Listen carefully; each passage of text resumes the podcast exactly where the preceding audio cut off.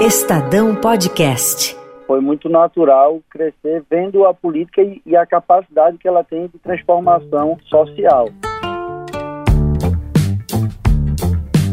Olá, eu sou Adriana Ferraz. E eu sou Paulo Beraldo. E essa é a Política Sub-30, uma minissérie do Estadão. Vamos te contar em 10 capítulos um pouco mais sobre a vida e a rotina de alguns dos deputados com menos de 30 anos eleitos em 2018. Como chegaram à política, o que fizeram antes, o que pensam sobre temas que interessam aos jovens e como imaginam suas vidas no futuro. Este programa é dedicado ao deputado federal recordista de votos no estado de Pernambuco. Ele tem 26 anos. Foi eleito pelo PSB com 460.387 votos, quebrando o recorde de sua avó, Ana Reis, em 2010, e de seu bisavô, Miguel Arraes, em 1990. Engenheiro civil, ele tem a política no sangue.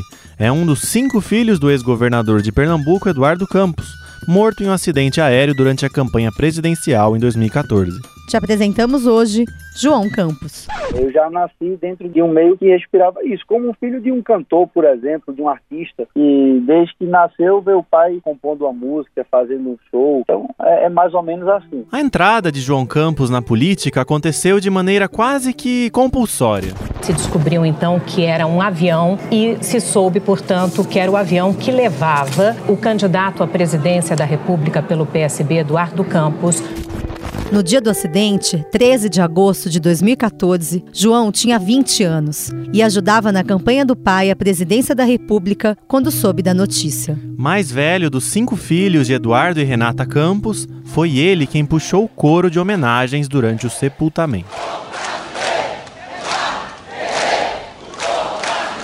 Bisneto do ex-governador de Pernambuco, Miguel Arraes, e neto da ex-deputada e atual vice-presidente do Tribunal de Contas da União, Ana Arraes, João Campos assumiu o papel de porta-voz da família. Essas quatro falhas quais são? Uma possível colisão com algum objeto que ele diz ser um pássaro, que pode ser ou uma colisão ou um desvio da colisão com, com um pássaro.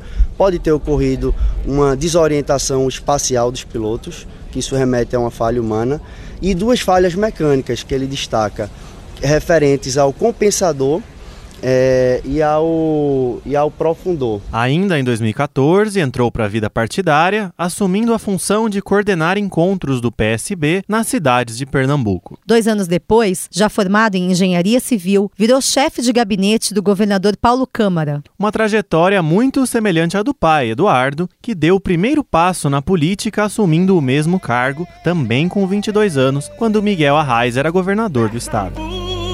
Mandou me chamar João se lançou candidato a deputado federal em 2018, com apoio de prefeitos, ex-prefeitos, vereadores, deputados estaduais e federais e de toda a estrutura do governo pernambucano, que há quase 13 anos é governado pelo PSB com apoio da sua família. Filhos da esperança com o mote Filho da Esperança, João foi eleito com mais de 460 mil votos, quebrando o recorde de seus próprios familiares e se tornando o candidato a deputado federal mais votado da história de Pernambuco. pisando esse chão, seguindo os passos do meu pai de Arraiz. Meu nome é Esperança, mas pode chamar de João.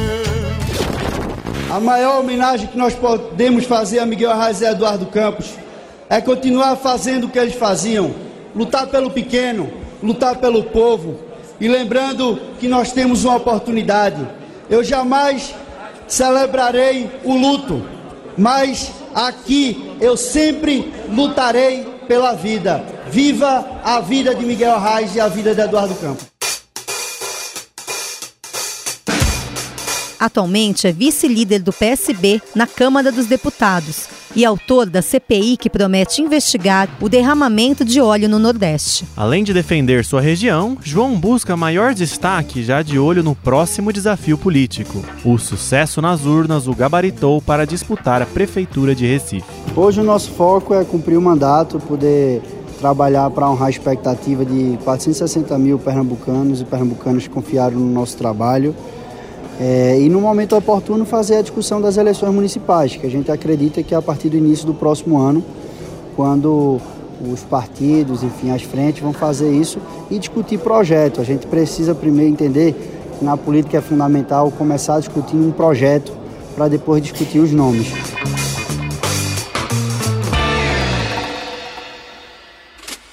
Deputada, eu queria que você falasse um pouco mais sobre a sua vida pessoal agora, lá em Brasília. Como é que é o dia a dia? Você mora sozinho lá, mora com alguns colegas? Conta um pouquinho mais essa parte. Já o dia a dia em Brasília é bastante corrido. A gente, a semana começa na terça-feira e acaba na quinta de manhã. Então imagine que você tem praticamente dois dias para poder cumprir as atividades dentro do parlamento. O resto a gente se dedica muito no estado e dentro do estado em várias cidades que você tem atuação, tem presença. Então, certamente, é, um deputado trabalha muito. Eu garanto, pelo menos, quem me acompanha nas redes, sabe, a gente trabalha muito. Em Brasília, eu moro no flat, moro sozinho, a gente tem uma rotina muito corrida, mas eu acho que é fundamental, e esse ano eu coloquei como uma prioridade, poder fazer uma atividade física, poder ter um tempo para dedicar à leitura e para poder estudar. Mas dá tempo de sair à noite num barzinho, senhor tem 25 anos, né? Namorar, senhor tem namorada? Não, eu... É, não tenho namorada, a gente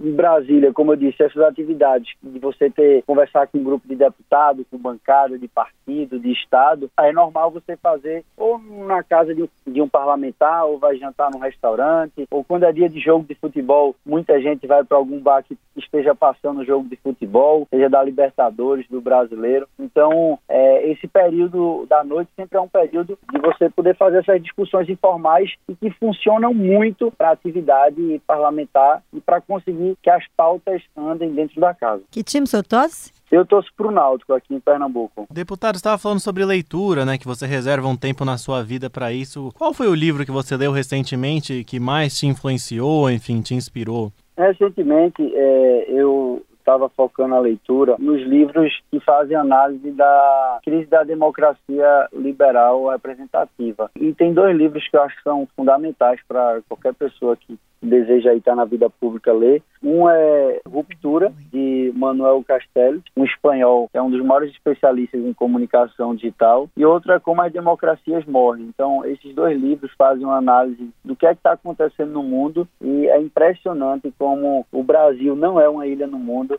e essa onda conservadora que está chegando com muita força, essa polarização, esse discurso de ódio, a profundidade rasa do debate, tudo isso está acontecendo em diversas nações, inclusive no Brasil. Então, são leituras que eu recomendo. Você acha que o governo de Jair Bolsonaro está contribuindo para o enfraquecimento da democracia no Brasil, deputado? Acho que está, infelizmente. Você tem alguns sintomas muito claros que são típicos de, de quem tem um comportamento autoritário. Vou citar três deles. Um é você querer atacar a imprensa. Segundo ponto, você enfraquecer as instituições. E um terceiro é você querer desqualificar o seu oponente. Eu gostaria que você falasse um pouco como que é possível a gente aproximar os jovens da política, né, fazer as pessoas se interessarem de fato por essa área. Eu acho que esse é um grande desafio. Para você garantir a melhoria de qualidade da política, você tem que aproximar as pessoas da política e aproximar a juventude. A descrença, o descrédito é muito ruim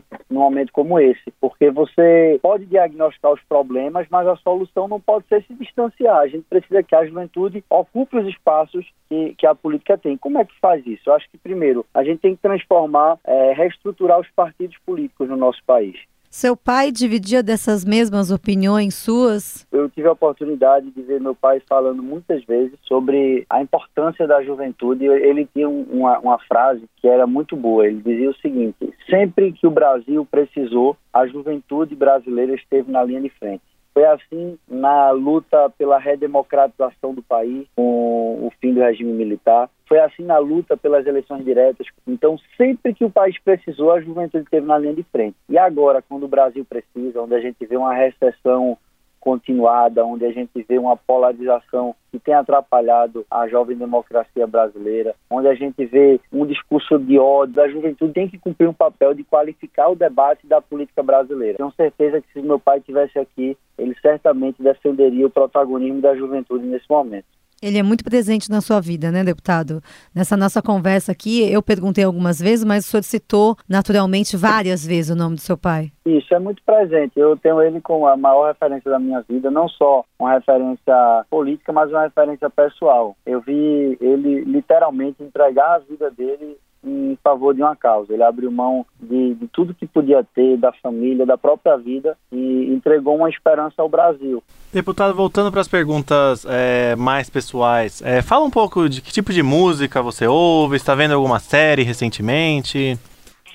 É, eu gosto de todo tipo de música. Eu acompanho, gosto de música é, de MPB, gosto de, de um pop rock, é, como Skank, gosto do forró, que no Nordeste é, é, quase uma obrigação, enfim, todos nós, desde criança que escuta forró, gosto de sertanejo, gosto, gosto de tudo. Te ter e ter que esquecer, insuportável, dor incrível. Não tenho tido muito tempo para assistir série.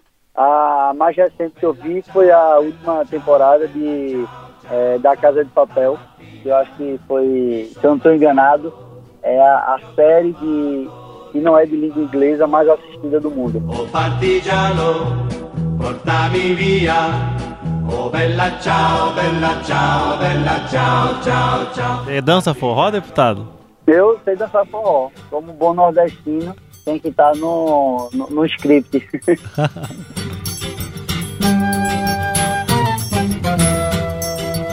o senhor chegou onde chegou porque o senhor também é um privilegiado do ponto de vista financeiro, né, deputado? O senhor tem essa, essa consciência, sabe o quanto é difícil que outros jovens da mesma idade que o senhor, na mesma cidade que o senhor nasceu, chegue no mesmo lugar que o senhor chegou? Adriana, eu tenho, todo dia eu acordo, eu sei que eu sou um privilegiado por ter nascido numa família onde não me faltou comida, não me faltou uma casa, não me faltou amor por parte dos meus pais, dos meus irmãos, dos meus avós. E simplesmente por esse fato eu já seria um privilegiado. Quando a gente olha o, o extrato da sociedade brasileira, a gente sabe que muita gente não tem direito de conhecer o pai, muita gente que cresceu sem ter o direito a uma casa, sem ter direito a três refeições ao dia. Então, eu tenho noção do que a vida é, já me deu muito e eu acho que é por isso que eu gosto tanto de estar na política, porque quando a gente tem essa percepção, a gente sabe que a política é um exercício para servir aos outros.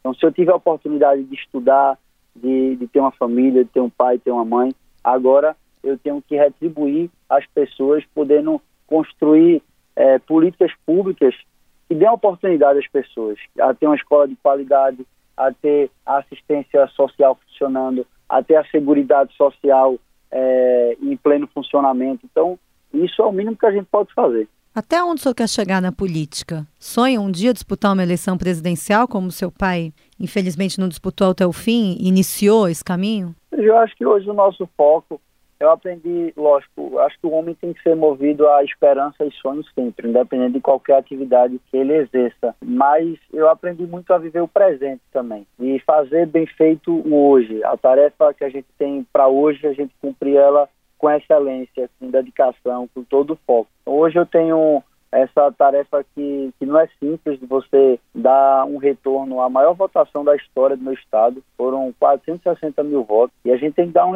uma resposta a essas pessoas que depositaram esperança e os seus sonhos na nossa candidatura. Então, o meu foco hoje é no mandato de deputado federal. E eu tenho certeza, eu cumprindo esse passo com muita decência, muita correção e fazendo bem feito, a gente vai poder, lógico, como qualquer profissão na vida que você entra, você quer crescer. Se um jogador entra num clube da terceira divisão do Campeonato Brasileiro, um dia ele quer jogar a Liga Inglesa ou Espanhola e quer ganhar uma Copa do Mundo. Então isso é natural de qualquer carreira.